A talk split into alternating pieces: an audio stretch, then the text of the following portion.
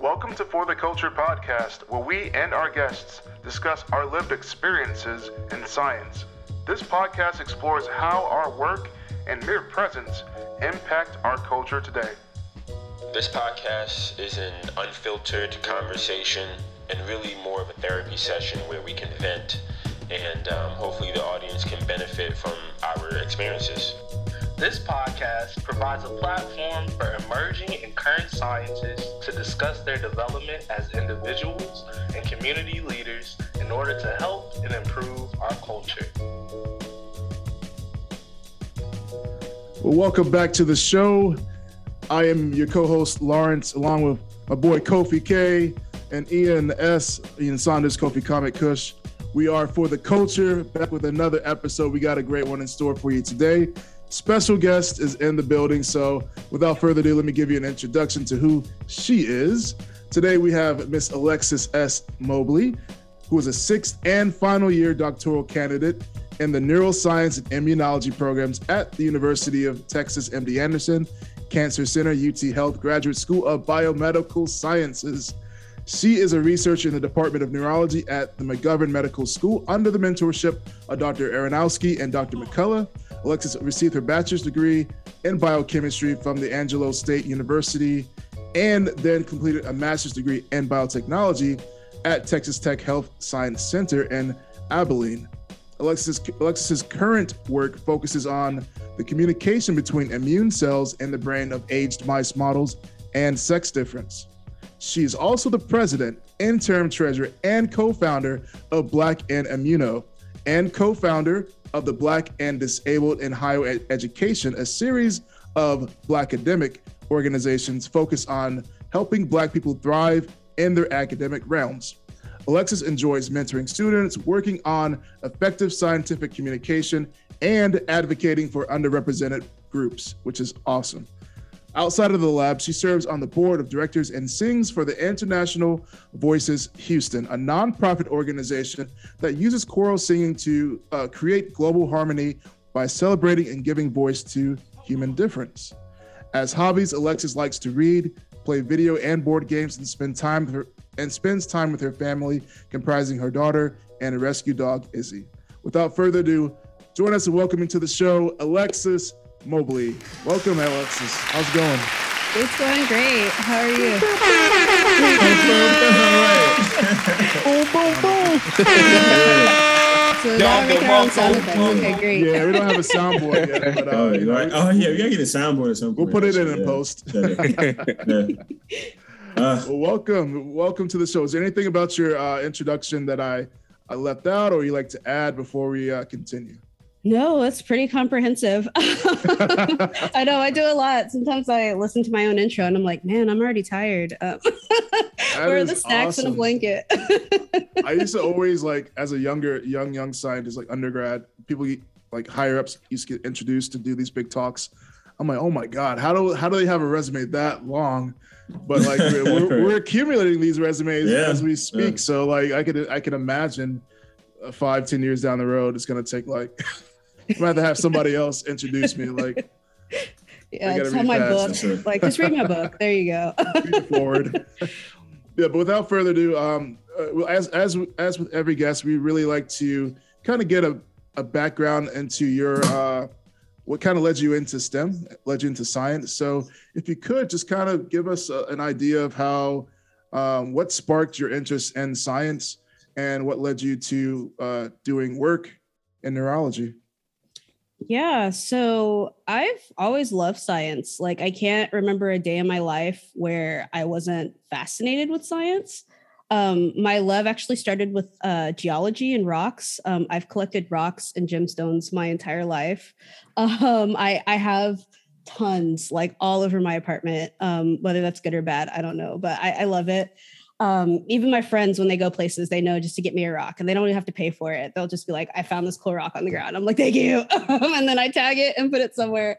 Um, and so that that kind of transformed into um, space and, and geo, um, astro geosciences. Um, and then I realized that phys- physics was just a little too abstract for me. Um, and so I still I still enjoyed science. I tried like the math side of it actually um, when I was in sixth grade for my science fair project. Um, I discovered a ratio for it's called the Tetranacci sequence. So, you know, Fibonacci is like zero, one, one, two, three, blah, blah, blah. Well, there's another equivalent sequence called Tetranacci. So it's instead of doing every two numbers, you do every four. Um, and so there's a special ratio in, in that uh, data set as well.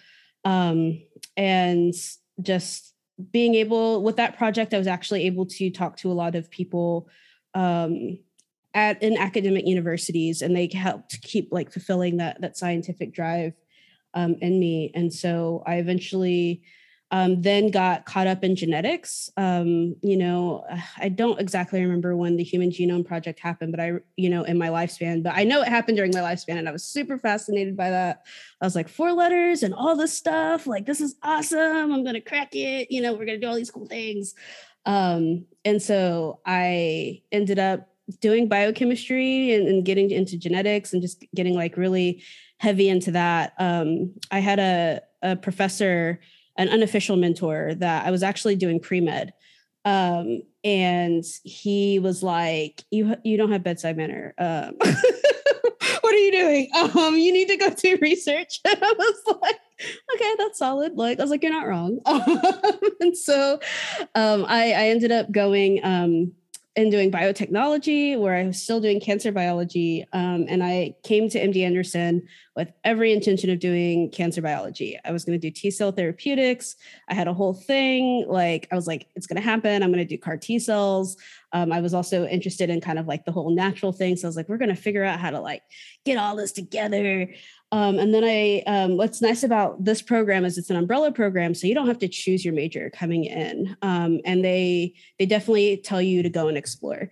Um, and so I had learned throughout my life, just explore. You know, you you don't know what's going to happen, you don't know what you're going to stumble upon, and so that's exactly what I did. Um, and so I explored neuroscience, um, and that's where I heard one of my mentors give her talk about aging and sex differences and how that really affects stroke patients um, and just how enthusiastic she was about the science and the things that she knew um, and how she interacted with her students as well that were there um, and also how successful her students were um, and so that's how i accidentally stumbled into doing neuroinflammation work um, even though I was trained as an immunologist, you know, I, I can't went into her lab to talk to her. She's like, "How much do you know about neuroscience?" I was like, "Oh, electricity, firing. That's about it." And she's like, okay, that's fine. That's fine. you know, um, I was like, but I'm a great immunologist. And I was like, I can, you know, I can adapt and learn. And so that's exactly what I've done. Um, and so that's how I ended up where I am now. Just a bunch of happy, lucky accidents um, and an intrigue that helped me to keep exploring. So I feel like before we proceed further, we should probably give you the opportunity to, uh, in as much layman terms as you can, describe uh, your current research uh, as, as well as your past research, if, if you would like. Yeah, absolutely. Um, so I guess kind of how the story goes, you know, again, I was always interested in, in cancer and cancer is a disease of aging. Um, and so what really fascinated me is I used a different model. I used bats actually to look at some, um, one of the most common cancer genes, which is uh, P53 um, because bats for a small mammal they they live up to like 30 40 years and they don't get cancer. Um, but just about every other animal does you know? I think the only other animal that doesn't is naked mole rats. Um, and so with my advisor who she does a lot of mammalogy and defining um, different groups of bats you know she let me take this project and kind of go with it. Um, and so we ended up finding uh, an insert in this gene which we're assuming is um, beneficial to bats um, and how they're able to fight cancer better. Um, and so, of course, with my cancer story, I then moved over to biotechnology. Um, that was also an accident. Um, I um, I had applied to a bunch of PhD programs, and they all rejected me. Um, and so I called her my biochemistry mom. She was actually my undergraduate mentor. She had done some digging and searching around, and she actually found a new program at Texas Tech in Abilene. Um, and so they were looking for their first class of students. So their enrollment and applications were running later than usual enrollments. Um, and so I got to meet the director of the program. Um, and he was like, he's very business entrepreneurial. You know, that's how biotech is, right? and so we started talking, and he's like, he's like, you have to do an application because I need to have it on file. But he's like, you're already in. Like, don't even worry about it. I was like, all right. Um, so um, I ended up going into biotechnology. And so again, I was doing cancer therapeutics. Um, and so for that one, we were just looking at antibodies. Um, and, you know, they always have wobble. And so my project was looking at the wobble and different antibodies and trying to figure out ways to get rid of bad candidates before we moved them into clinical trials. Um, which of course we know like you know mice don't always translate to humans you know they don't have like a gag response or anything like that so some of those things you don't catch um, and so i worked on making both labeled assays um, and unlabeled assays to be able to get like the kinetics of these antibodies um, and putting drugs onto these antibodies as well. Um, and so that was really fun. Um, I learned a lot. I got to work with several companies um, at the same time while I was doing this. So I did get some like small biotech startup experience as well.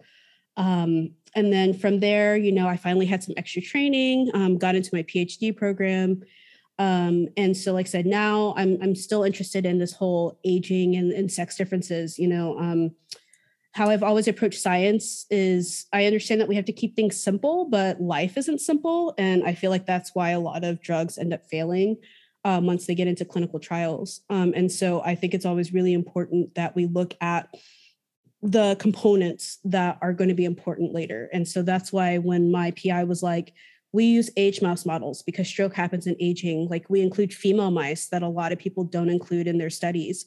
Um, and she was actually pivotal with working with the NIH to ensure that people explain why they aren't using female mice in their models. Um, and so um, with those two, she's like, since stroke really affects these two groups, why aren't we doing our our our data in these models? And so I thought that was really awesome. Um, but they also gave me the independence to do what I wanted to do as well. Um, and so, um, I, even though I'm looking at aging and sex differences, I don't really have stroke, um, and I'm looking at a completely different cell type than what they usually look at in the lab. Um, but just being able to look at risk factors, um, I think is still important leading up to however we're going to translate the data in the future. and so I'm super excited about what I get to do seems pretty cool. Um, so I have a question. I am a cancer biologist, biochemist by training. Um, but currently in my postdoc, I'm working with immunology as well. So trying to learn like the marriage between the two. Uh, so I guess my question is, how was that for you? You know, you were a trained immunologist beforehand. Um, it seems like you had a lot of different experiences that gave you, you know, some time to have some experience with these other different fields as well. But going into neuro, um, could you speak on how you kind of married create a marriage between those two giant fields? And what is that like uh, incorporating those ideas between the two? Yeah so it was terrifying at first let me be um, you know i feel like these are two of the biggest most complicated fields out there um, and they really do touch every part of your body. You know you can't not do something without having either an immune cell or like a neuron um, in that area um, and so it was really interesting, especially for me, because I had grown up up until, I mean, grown up, but I mean, I started immunology in undergrad. um, and so I, I had heard commonly that the brain's immune privileged, immune cells and neurons don't do anything together. It's not a big deal, you know, uh, don't worry about it. Um, but then coming into the field and seeing that, no, there are scientists that have been writing about this for a while um, was really kind of cool. So I had to, really kind of jump in headfirst um, and just find like a bunch of reviews um, and just get in there and try to understand like the neuroscience really components to it. Thankfully, I, you know, I understood the immunology side. So now it was just trying to like, okay, what are the the big things in our field? What are the things that are going to be really um, important here um, and then try to stay laser focused on those components um, because like i said both fields are huge um, and i mean yes, I spent years on my PhD, but I could spend many, many, many more PhDs just trying to really dive into different components um, of of both of these systems. Um, and so it took it also took some imagination um, and, and some leaning in in some circumstances, especially with me designing my own project. Um, because the cell type I'm looking at, it's it's really new. It's only been discovered within like the last 12 years. Um, and so it was really taking bits and pieces of like, okay, I kind of remember seeing this here, and I kind of remember seeing this here. And okay, maybe they can fit together. And okay, that that's not quite right. So, you know, what's the what's that piece that's going to link them together? So it was it was definitely kind of more of like a hodgepodge, you know, like may not look fantastic, but it works. Um, and then just just kind of going from there. Um, and so yeah, I, I definitely had to learn how to be flexible um, and not as rigid with a lot of this. Um, especially like I said, a lot of the textbooks, especially that you read and that you kind of hear a lot of, it's just like this is this and this is this and this is this. But then once you start getting into the literature, you're finding out there's a lot more gray um, to both of the areas. Um, so what shade of gray are you going to focus on um, and and enjoy? Awesome. This is uh, great advice to give to like you know emerging scientists and people trying to figure out what their project is going to be. So thank you for sharing that because I know it resonates with a lot of people. Um, you mentioned earlier that your your willingness to be open and to kind of allow your curiosity and opportunities kind of guide your path. But you also talk about some people that were in those positions that, that kind of helped you. So could you talk about the power the, or the importance of mentorship and how you kind of uh, uh, you know nurtured those relationships and the importance of those in your life right now? Yeah, absolutely. Um, mentorship has been absolutely vital um, throughout my experience and learning what type of mentorship I thrive under and how other people thrive. Um, it's definitely a very um, intimate and confusing dance, um, to say the least.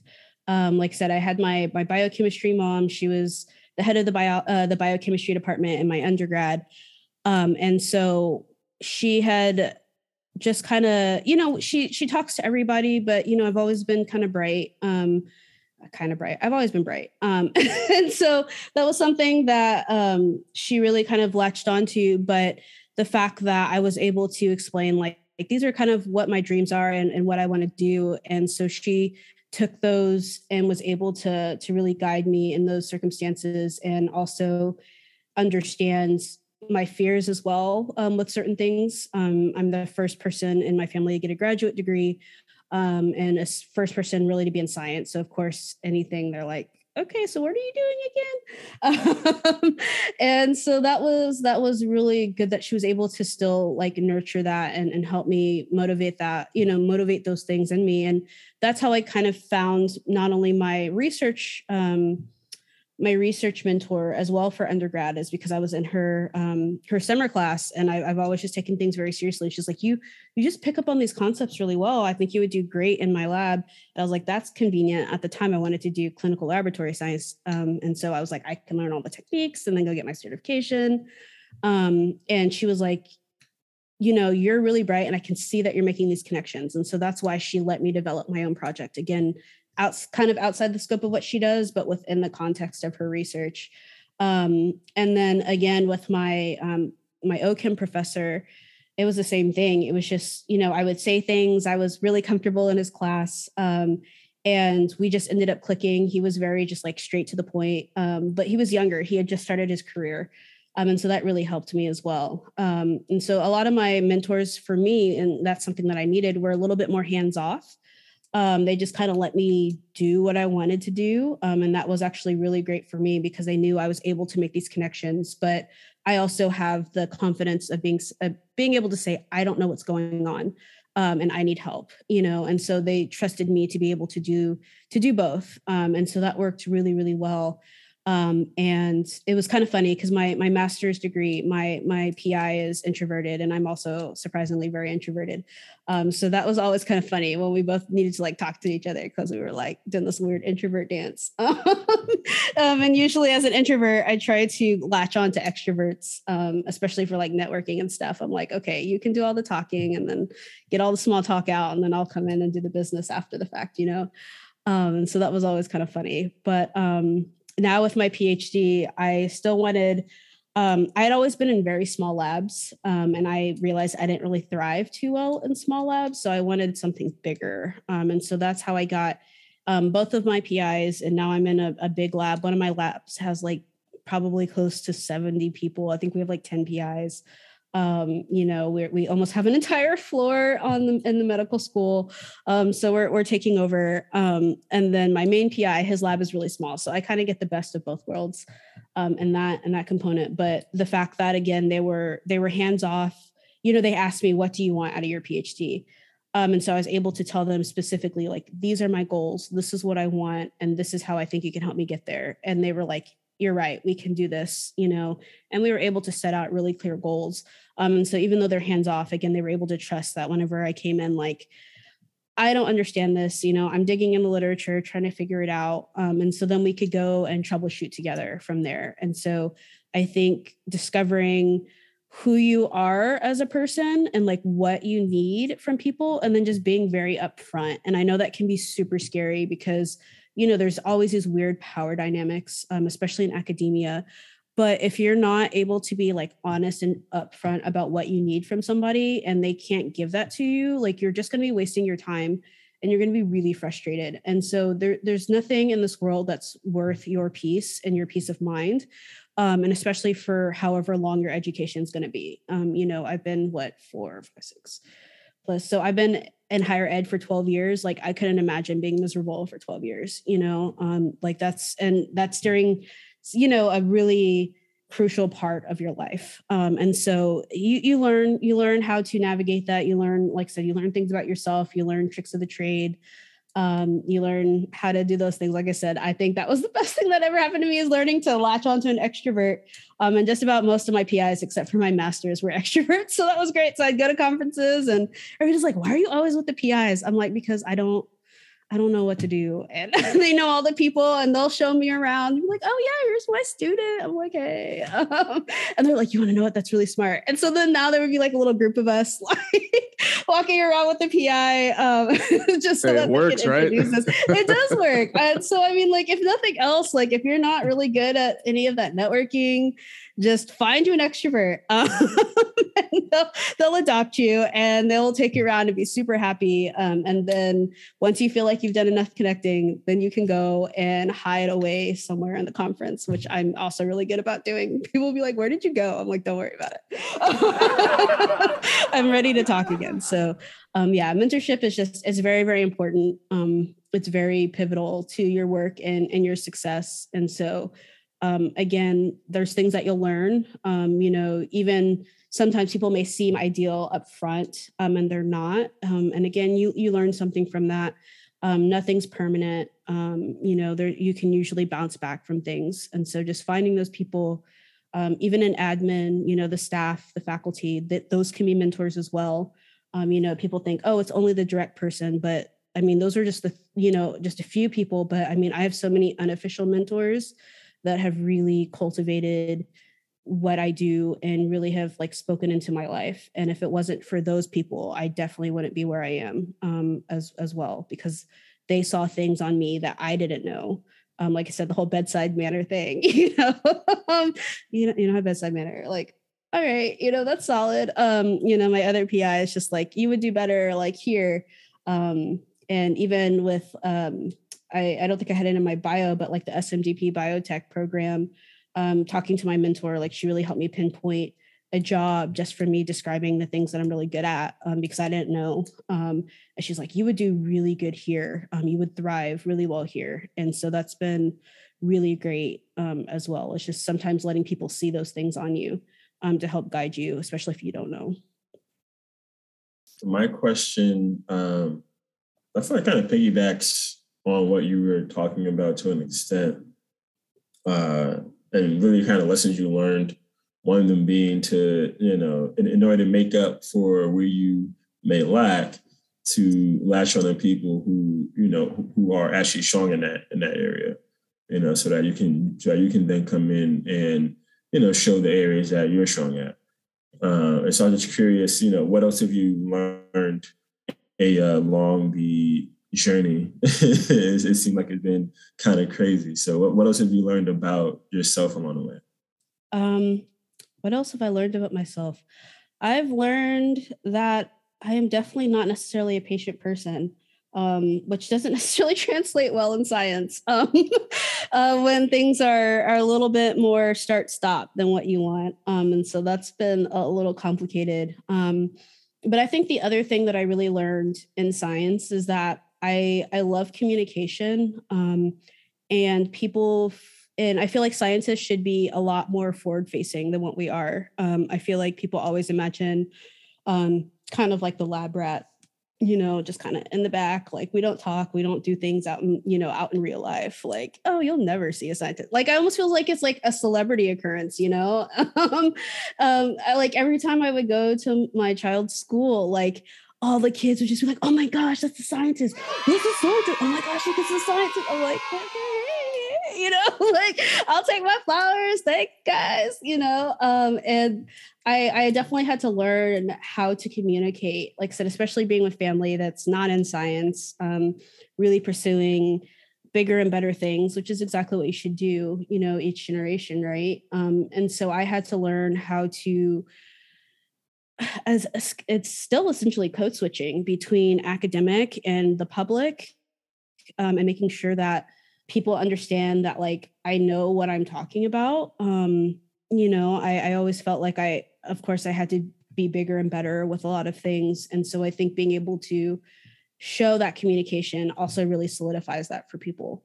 Um, and so I, I, learned how to talk um, and and be able to do these things. And i think that's helped me a lot because then like i said most people don't know i'm a scientist um, until they're like oh what do you do? And then i can tell them what i'm doing and they're also invested now into my research and they're just excited as i am and able to spread the word um, and then like i said then you find those other connections that way because then people are like oh i know i know this one scientist person and they're really good at xyz you should go talk to them.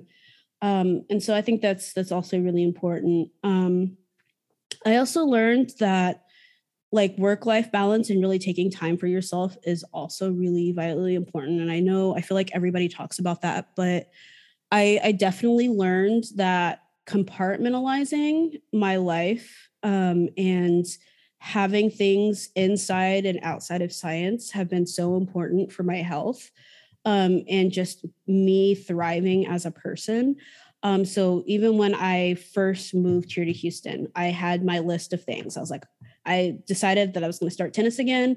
So I signed up for a tennis club. Um, and that was like the very first thing I did. And I was able to network that way. Um, and then my best friend, she, I found out that she sings. And I was like, well, maybe I'll start singing again too. Um, and so that's how I got involved in the choir. Um, and then I also had my science. So it's really nice because things are going to break down in life um, no matter what it, it's always going to happen. But now you kind of have something else to lean on and you don't have to depend on that one thing. So when your science isn't working which like 95% of the time it's not going to work okay i have choir to lean on. I can go listen to my music. I can go get in you know i can fill these crescendos and you know these these tensions in the notes. Um, and then if i get sick and i can't sing today well it's okay. I have tennis um, and i may not be running that fast on the court but at least i can slug as hard as i want to because i'm frustrated. Um, and so you're you're able to kind of use those emotions and and get those out and other things. But then if i don't want to think about the science then it's like okay I'm going to just focus on tennis. I'm just going to focus on the music. Um, and so that's that's been also really important. And so I always try to stress that to people um, as well. And then just being honest, um, even in my communication, being honest in my communication, um, and like you know I, I always tell people that no is really important but again i know power dynamics can be really hard so my new favorite term is not right now um, and that's usually been really nice for people because they are able to hear, okay, you acknowledge that this is important, but you can't get to it right now. Um, and so um, that's usually what I tell people. Um, they're like, I just, I can't say no. I was like, then say not right now, you know? And then either they're going to forget um, and you don't ever have to do it, or they're going to remember and it gets put on your plate um, at a time that's more convenient for you. You know, I was like, so no matter what, for you, it's win win. For that person, they feel heard you're doing all right. Okay, okay. I think I could I think I could do that one. Not right now. All right. Let me write that down. So um, I think for me, those have been probably the, the biggest things that I've definitely learned um, throughout this career. And I kind of wish in some ways I would have known that sooner. But um, you know, that's life. You live, learn, and visions 2020, right? Um, so I have a question. You mentioned that you have a child, um, and you're going through this PhD process. Every time I meet, I have fellow classmates uh, that I was, you know, of course, in classes with, and in this PhD journey. And some of them had children, you know, towards the end of the program or in the middle or the beginning. Um, so I'm always fascinated to hear, you know, your perspective on how did you juggle that. I think you briefly talked on um, about you, you know, your work life balance and all of those things. But I'm interested to hear in this perspective, um, how would you communicate science or the importance of STEM with your child as they grow and develop? Are you a parent who I know a lot of parents who like take them to different science fairs to kind of like get that interest early? Is that something that you're looking into? And uh, do you have any recommendations for parents who have young children who may start to show interest in science as well? Yeah. So, um, my child has been with me through my entire academic career. Um, I actually had her between semesters of my first um, full time uh, uh, in college, so my freshman year. So I had her December. Um, so that was pretty ridiculous because I know the doctor was like, "You're not going to have her until like the beginning of the next semester." I was like, "No, I'm not because I have class." so you need to figure that one out. but th- that was definitely an interesting concept. Um, trying to juggle that to say the least. Um, but I always incorporated my child into my science. Um, so, you know, they're always like, you need to read to your child. And people are like, okay, you know, here's my old McDonald farm book. Um, and I would be like, here's a scientific article. and so, uh, you know, she didn't understand a lick of it. Um, but then it was also really nice because, you know, sometimes they have really nice pictures. And so she'd be like, you know, what does this mean? And I would just say, oh, this means that like this good thing is going up because we have more of this color. And she's like, oh, okay. Um, and then with those small concepts, we could then go and build up uh, onto more and more complicated things. Um, so if you need somebody that knows how to do ELISAs and read them, she can do that. If you need somebody that can wash your flow tubes and mix your antibodies, she can do that as well. So I keep telling her, you're going to pay these bills someday because I'm going to retire I'm going to get old and I'm not going into a retirement home. So you're going to have skills. Um, and so, um, but yeah, it's, it's been, I, what's nice is that I feel like I always have that kind of childlike curiosity. And so being able to kind of center around those same questions has been really pivotal for me and taking the time to just say, oh, here's these cool things, you know, um, and we're, we're both nerdy. So we're able to watch sci-fi, like, I mean, yes, I know it's not a kid show, but we're we're watching The Expanse right now, um, and so she'll kind of come in and out, and so I can kind of explain the science of like The Expanse because um, she's really into space and science. So we'll watch like the International Space Station live feed. We'll watch documentaries. We'll watch all these different things, um, and I think that's just something that um, I think as a parent, even if you're not interested in it, but being able to like cultivate those things and still understand um, how to do that, you know. Um, and, that's been really important for us and just us interacting and then us learning together. So if she asks me a question, I'm like, ah, I don't know what that means, but I'll go look it up, you know? um, and so then we're able to learn together or, you know, she'll, I don't know what that means. And then she'll say, Hey, I'll do the research. And then, you know, she comes back with her little, her little notepad and like, this is what I learned. And I'm like, this is, this is great, you know? Um, and i think being able to ask questions and both of us admit when we don't know when we you know when we don't know what we don't know um, and we've been able to grow together in that that aspect. And so i think um, if you have to take the time to explain in a childlike fashion to get people to understand then you fundamentally understand what you're doing. And so that's also made things a lot better. So it's even like with covid and everything that's going on a lot of people ask me questions because I know like I can ask you these questions safely and like I know you won't oh well that's a simple question. Why would you ask me? Like you know or like why don't you know this? Like you know um and I don't take that for granted because I didn't learn like I said I didn't learn immunology until my senior year of undergrad. Um, so my entire life, you know, not a lick of immunology until then. And so I I take that very personally. Um, I feel like if I didn't know it, then there's a lot of other people that don't know it. And so I, I take that as kind of, I guess, my personal vendetta um, to help educate people. If if you're feeling safe enough to ask me the question, then I will create that space so that I can answer it. Um, and we'll grow together. Um, and so, yeah, it's been it's been complicated. It's been interesting, um, but I think it's also been really rewarding um, in the same way because then I learned how to communicate and bring it down um, to somebody. And even talking about kids, I actually just had a. have um, been mentoring a family friend. Um, he's in kindergarten, um, and he just did the science fair actually about hand washing. Um, and he went to district. He got second place at school. He went to district, and he didn't place, but he did fantastic. And his project was amazing. and I'm so proud of him. and so, you know, it's just kids. Kids are curious, and as long as you don't shut down those questions, as long as you don't make them feel lesser than, um, then it's gonna be fine. And as I also tell people, as I tell kids, I was like, do you want to get into magic? Because if you do, get into science. Um, and you'll you get to do magic every day. Um, you know, you get to play every day. Um, and and it's really fun, especially once you find your groove and, and what you're good at. Like you, you won't be bored any day of the week. That's amazing.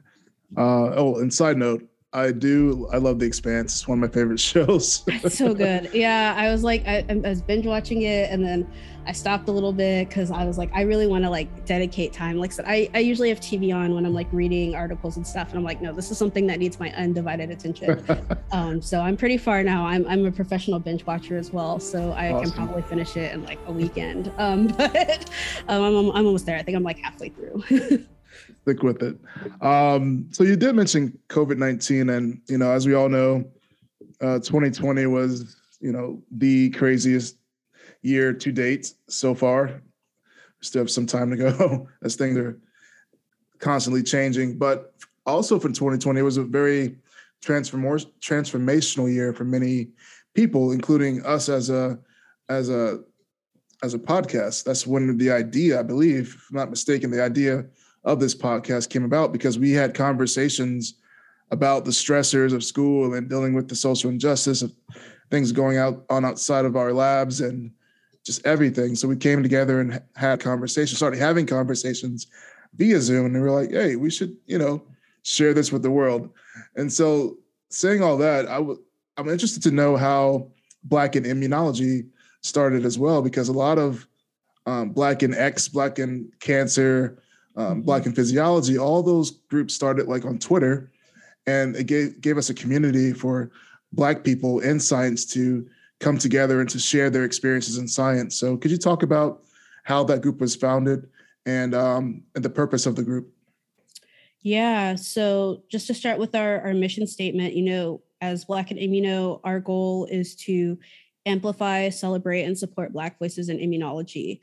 Um, and it, for me, it's been so important for me. Um, you know, as a lot of us, we were, excuse me, you know, the couple of raisins in the the bowl of milk, um, and just never had anybody or or anything, you know, that you could really identify with. Um, you know, especially after the the murder of George Floyd, um, I I got very frustrated um, because I felt like there's all this going on, but what am I doing? You know, what am I making better?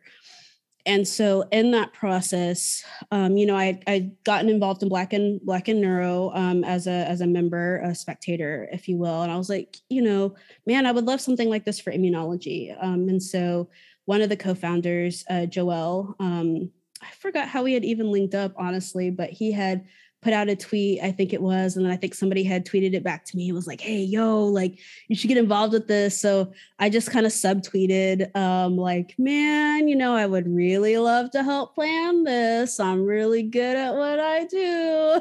um, and he ended up DMing me and was just like, "Oh yeah, like I'll send you the information for the planning and everything." And so, but I believe I was the last co-founder to to hop on with the group um, as as well as like Elaine was already there and Justine and Medina. Um, and so we really sat down and we're trying to figure out how to make immunology and you know just highlight so many amazing works of, of immunologists. You know i still laugh about it because when we did black in immuno week we were like okay so what black immunologists do we know? And like we are just all sitting in the zoom room just like pointing to each other like, we're like outside of this room uh um don't know. Um, and so we really understood how important it was for us to find other immunologists um, and bring everybody together. And so for me, it's been great because I felt like I have actually done something. Um, I had I actually just saw um, a tweet the other day that was talking about you know you, you may be pulling on your thread and this whole thing and feel like you're not doing anything, but remember that everything is interconnected. So as you're pulling your thread, once you finally get that loose, you're going to help unravel everything else that's going on.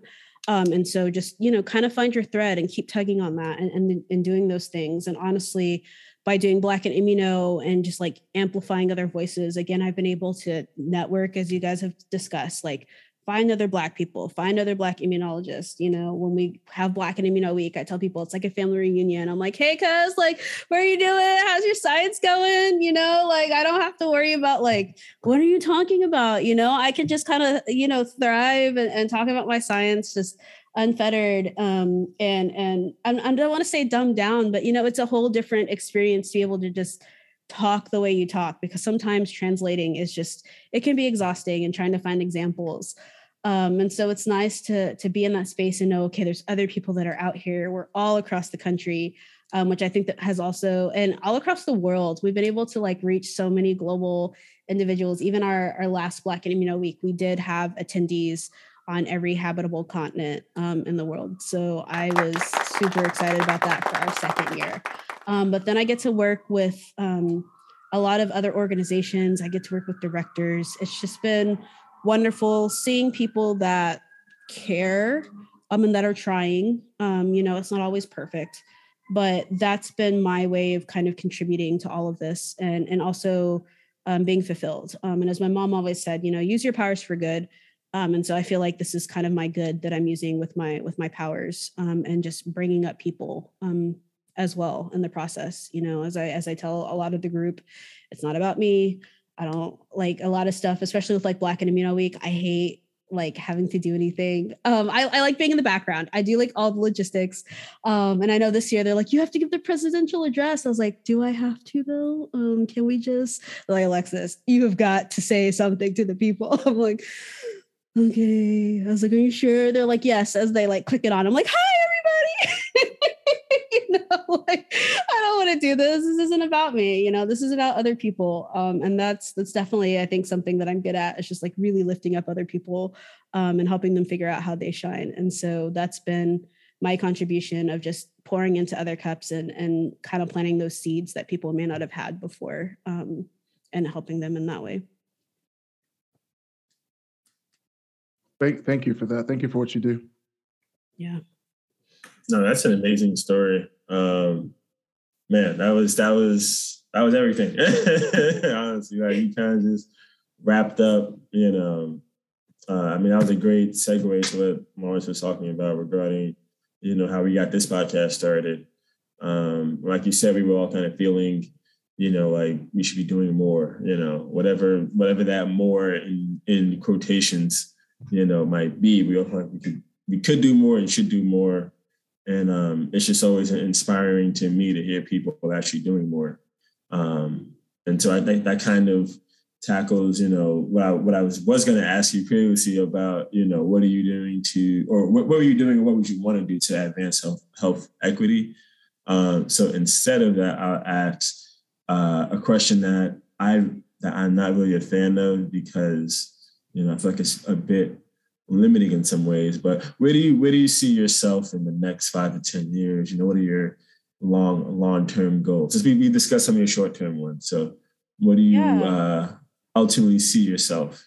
Yeah. So, I mean, long term, I I'm I'm applying for jobs right now. So I'm hoping to get some type of clinical um, trial manager, associate. You know, there's so many different words for the same thing, right? Um, but program management um, or, or, like regulatory affairs, strategic business. Um, I'm very good at logistics and just putting pieces together and keeping people on task. Um, or scientific writing. It seems really like different, but it's also I, I enjoy editing. I enjoy writing. I'm very good at communications, um, and so I just want to keep keep doing that in different manners.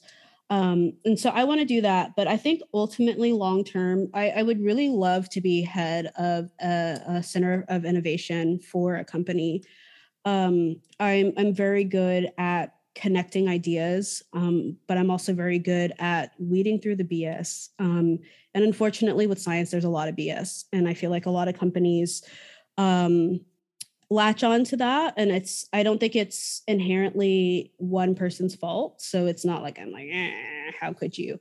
Um, but it's it's something that's we we really need to work on.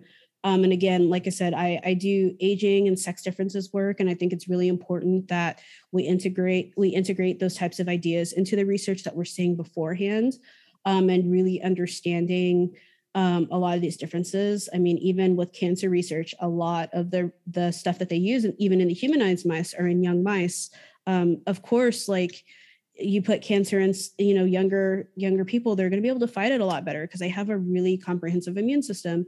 Um, so what are we doing for the people that don't? You know what are we doing for these comorbidities? What are we doing for disabled people? Um, and so i want to be able to bring that voice and those ideas um, to the pharmaceutical companies that are then trying to pursue pursue these ideas. And then hopefully with that we'll start seeing more therapeutics and we'll see more options for patients um, and we'll see more people thriving. And hopefully that'll also cut down on even other things you know long term you know as we say you know think big dream big. And so you know if i'm finding therapeutics that are able to go through a little bit faster then we don't have to spend as much money on clinical trials which means that'll drive down the price of healthcare and then people will actually have access to this um, instead of you know all of five people that can afford this one medication because it's just so cost prohibitive. You know, we we won't need financial assistance programs because the medication's affordable. Um, and so that's that's really my goal is just to be able to influence um, influence all of those components. Um, and and five to ten years, you know, it just working up the ladder. I'm always ambitious. Um, can't stop, won't stop. So I mean, I think I can do it. Um, and so hopefully um, that that will be what I'll be able to do. And, and like I said, just really help patients um, in that manner since I don't have bedside manner. So I'll make your medication affordable. That's the job. you know, that's that's that's the goal. So um, I know you we are kind of moved to a different topic, uh, but with working in black in immuno, um, what are some of the things in your experience uh, that you could give to us as some teaching goals and also to others who are looking to start groups um, for African Americans like ourselves going into these different avenues? What are some tips that you could give um, with these organizations, whether it be with outreach, um, having a defined mission, or even like hosting these workshops and other opportunities for people to meet each other? Uh, could you give us a few tips and maybe some of our listeners as well? Yeah, so I would say if if anything, if you're going to get into an organization, um, first of all, find like-minded people um, and define what your goal is. Um, I think that really helped us at Black in Immuno um, is that we spent most of our meetings, the first few meetings that we had, establishing our code of conduct, establishing our mission statement, establishing our rules and what they would look like and what they would mean um, and who are we serving? Um, and being clearly you know definitive that, of that like oh well you know groups always we knew that we wanted black folks but we also know that black folks have a lot of different intersections. So are we only dealing with straight black folks? Are we only dealing with non-disabled black folks? We said no we want all black folks we want everybody to feel welcome which means that not only that but if i do something that's not going to help somebody else thrive you need to hold me accountable and so i think having the space to be able to have people and it's not necessarily saying like everybody in the organization should hold you accountable. But if you have those couple of people that are going to say, I got you, and we're going to make each other better, that's definitely what the goal is because you don't ever want to be stagnant. Your goal is to grow.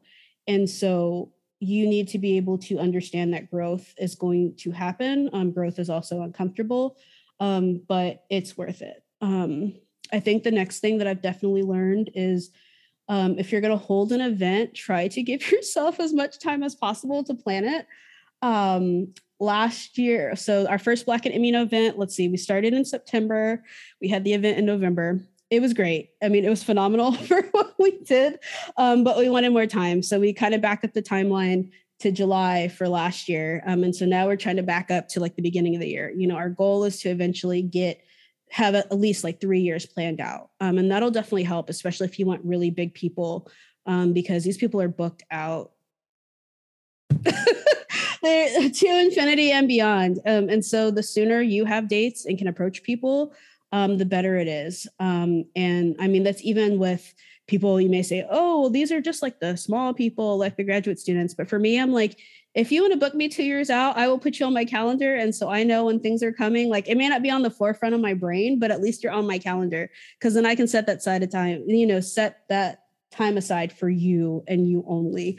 Um, and that's been great. Um, and I think doing things boldly and unapologetically is also going to be really important, especially for groups with Black people, um, because people are going to say, "Well, why do you need this?" You know, "Oh, well, I I went through this too, so it's not really about race." Um, and it's like, no, you know, don't don't be gaslit. Like, remember what you're doing and why you're doing it. Um, and like I said, just be unapologetic about it. Um, you know, be black, be proud, um, and and pull on your thread. You know, that's your thread, um, and and maintain that space. Um, and I would just say, like the last thing is, um, again, be honest. Um, you know, with our organization, we're all trainees. Um, well, for the most part, we're mostly trainees. Um, and so people drop in, they come in, they come out. Um, you know, our volunteer base is in flux. Um, but with people being again honest and unapologetic about themselves and their situations we're then able to have the right expectations for our goals and the things that we want to do because we know okay we only have two people that are really active right now because life has happened you know let's try to recruit more people um, let's try to reach out to more people let's try to find other things um, and so that's helped as well. And don't be afraid to make mistakes um, because we've made a lot and it was it was a learning experience. Um, but again, we we all grew together because of it, um, and we've been able to do wonderful things. Um, and so, like I said, and, and take time. Um, uh, so I, I was like, there was actually one thing that I was going to say, but now I remember. Um, uh, the analogy that I like to use is that of like a choir. Again, I, I do sing, but especially with choirs, you know, not only do you have different voice parts, but not everybody sings. You have an accompanist, you have the conductor, you have the stage crew, you have the sound, you have the audience. Um, so figure out where you fit. You know, you don't have to be forward facing. You don't have to be, you know, if you don't like heights, you're probably not going to be doing stage lights, you know, at the at the top of the the theater, you know, like that's fair, you know. Maybe you're really good at cleaning and you're part of the janitorial crew. That's fine, you know, like all of these parts are important, but not only that, even when you're singing, you know, if we have these very long phrases and one person is not singing for three minutes straight without breathing, we still find ways to sustain ourselves. So if you need to take a break so that you can breathe, do it because you not being present, you're so important and you're the only person that can take care of you the best. So take care of yourself and all of this because it is really hard.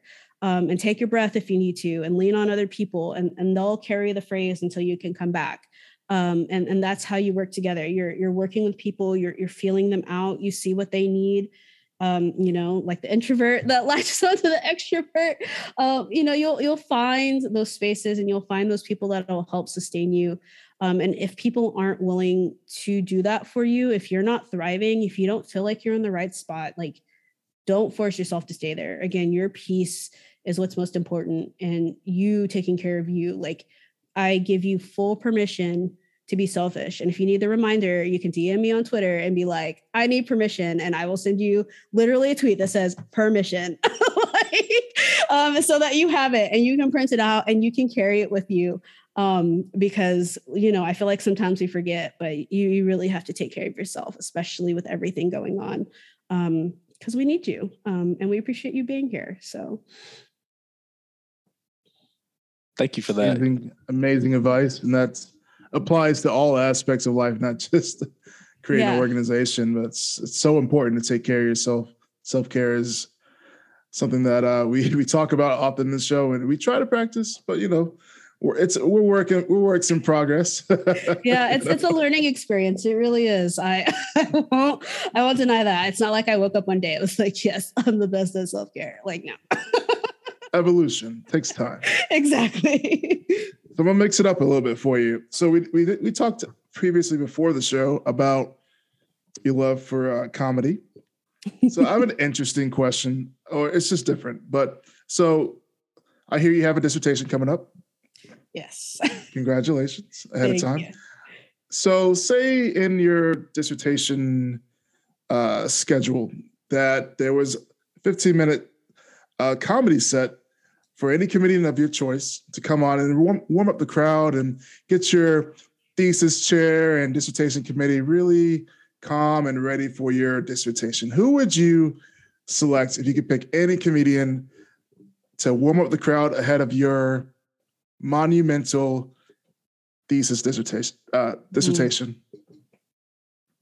You And know, I think, oh, man, I there's so many wonderful people, and I know you told me to be prepared, and I'm still like thinking about it, but I think I would really love to have either like Nicole Byers or Michelle, I believe it's Buteau, to open for me. Um, not only do I feel like I identify with them as like, yes, I'm a flat, fat black woman, but they're hilarious. And I love them because they're just so unapologetic about themselves. And they're just like, this is me. Like, either you're going to take it or you're going to leave it, but I'm still going to live my life. And like, I'm thriving. Um, and so I, I would love that just that vibe before I come in. Um, cause that's, that's exactly what I'm trying to do, especially with, um my outfits. I always have like fire outfits when i give presentations and so i'm like trying to find like african print something or the other. I'm, I'm gonna go blonde again uh, for my dissertation defense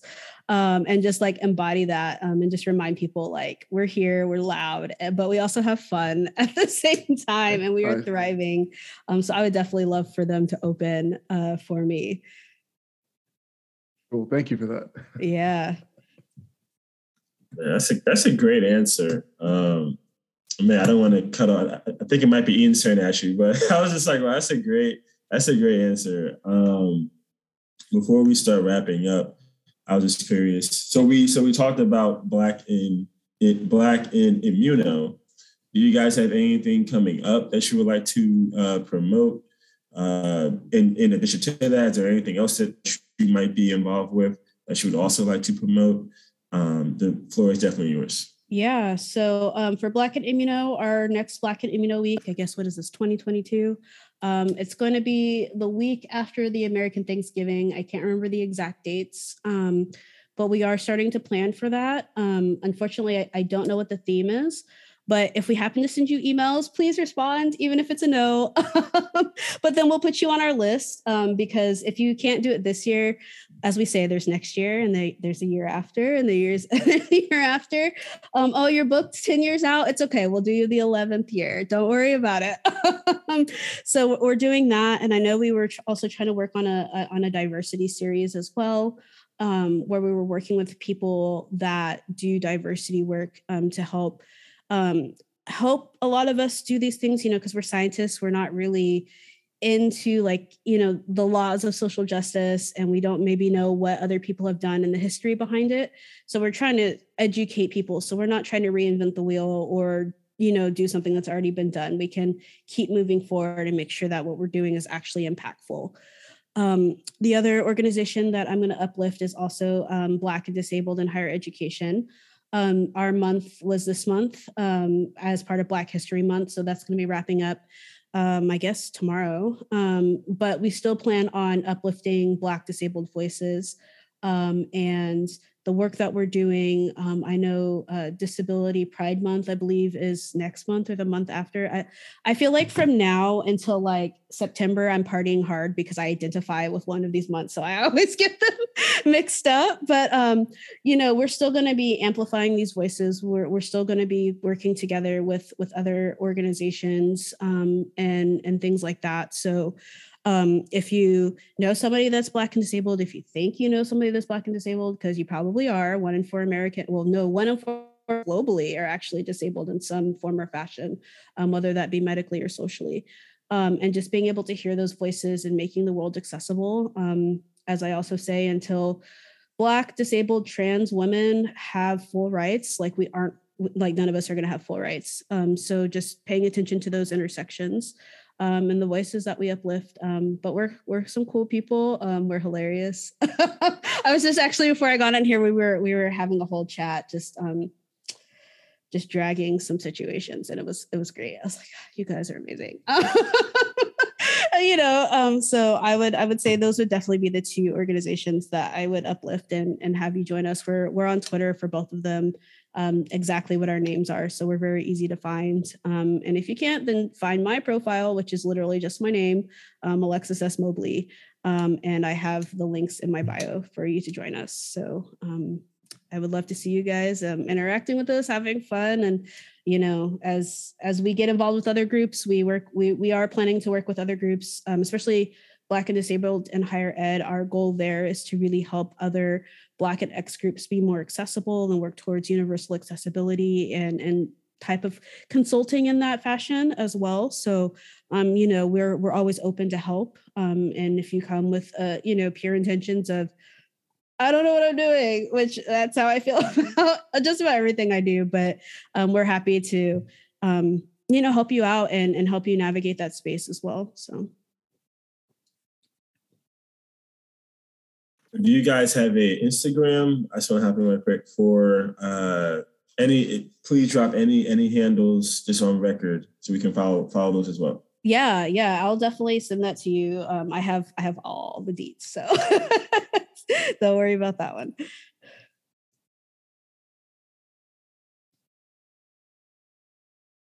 Um, sorry.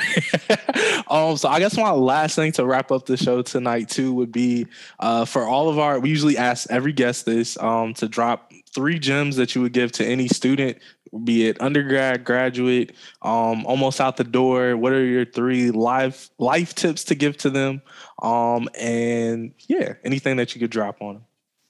Okay, so now I have to get everything down to three. Um, uh, so yeah, like I said, I think the one that I had to learn was uh, not right now. Um, either no or not right now. Take that with you um, anywhere you go. Um, that one's going to be wonderful. Um, the other gem, I would say, be selfish um, and be unapologetically you.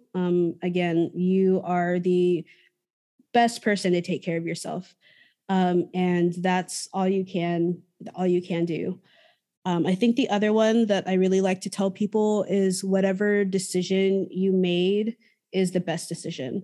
Um, you know sometimes you make decisions and you look back and you're like i regret that. But now you have more information. And that moment you didn't. You did the best you could with what you had. Um, and so don't don't regret it. Learn from it um, and so I, I, would say those would be, I think, the biggest three that you could use inside of science, outside of science, um, and just learn how to thrive um, with just those three. Thank you for that. Yeah.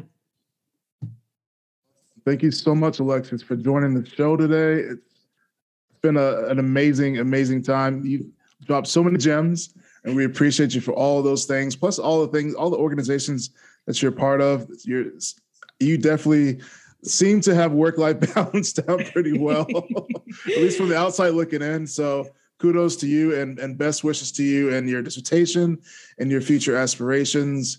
Uh, thank you for being part of SMDP too. So that's how we we connected. So thank yeah. you. Shout out to SMDP for doing your thing to help us out and identify potential uh, opportunities in biotech and other fields.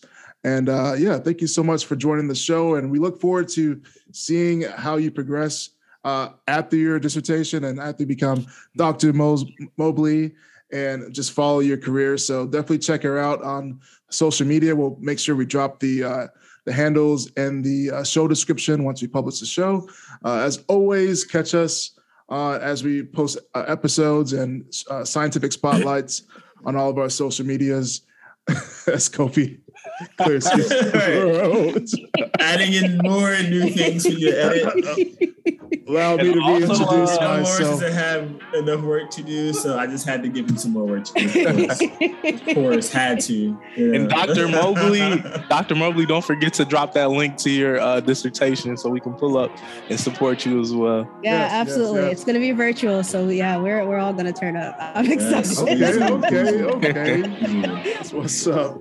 Well, thank you so much. And you're listening to For the Culture podcast. We'll catch you next time. Peace. Peace. Peace.